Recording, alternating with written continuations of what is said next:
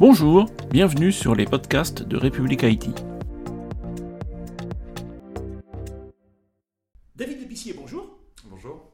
Euh, donc vous êtes Data Analytics Director chez Pernod Ricard.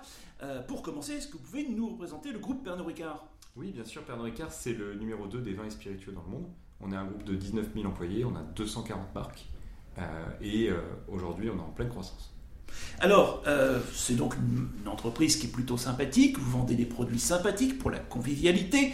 Euh, malgré tout, euh, est-ce que vous rencontrez des problématiques particulières pour recruter des spécialistes de la data? Oui, alors quand on a commencé il y a trois ans, on a recruté beaucoup de data scientists, data analysts, machine learning engineers. Et c'est vrai qu'un premier retour qu'on a eu, c'était dans une entreprise de vin et spiritueux euh, est-ce que je vais pouvoir me développer et, faire de la techno? Euh, Donc ça, ça a été un petit défi. Euh, pour y pallier, on a, on a repensé par exemple bah, l'expérience pour le coup candidat qui rencontre maintenant en premier lieu bah, ses futurs collègues. Ça lui permet de bien appréhender le métier, de comprendre qu'est-ce qui se passe concrètement sur les projets.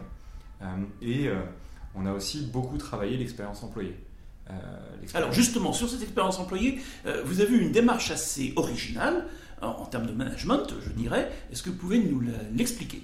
Oui, tout à fait. comme on a des équipes assez larges, on a différencié euh, le métier de staff manager et de lead de projet.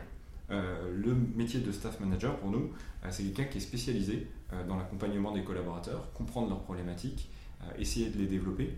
c'est souvent, par exemple, un ancien data scientist qui va avoir une équipe de 20 personnes et qui va les accompagner tout le long de leur carrière euh, pour les aider à trouver les bonnes formations, euh, pour aider quelqu'un qui démarre à trouver son bon positionnement, quelqu'un qui est un peu plus expert pour euh, trouver les prochaines étapes. Là où le lead projet, lui, va constituer une équipe de 10, 15, 20 personnes qui va suivre pendant 1-2 ans et à qui il va donner des tâches concrètes pour faire avancer nos projets. Merci beaucoup David Lapissier. Merci beaucoup.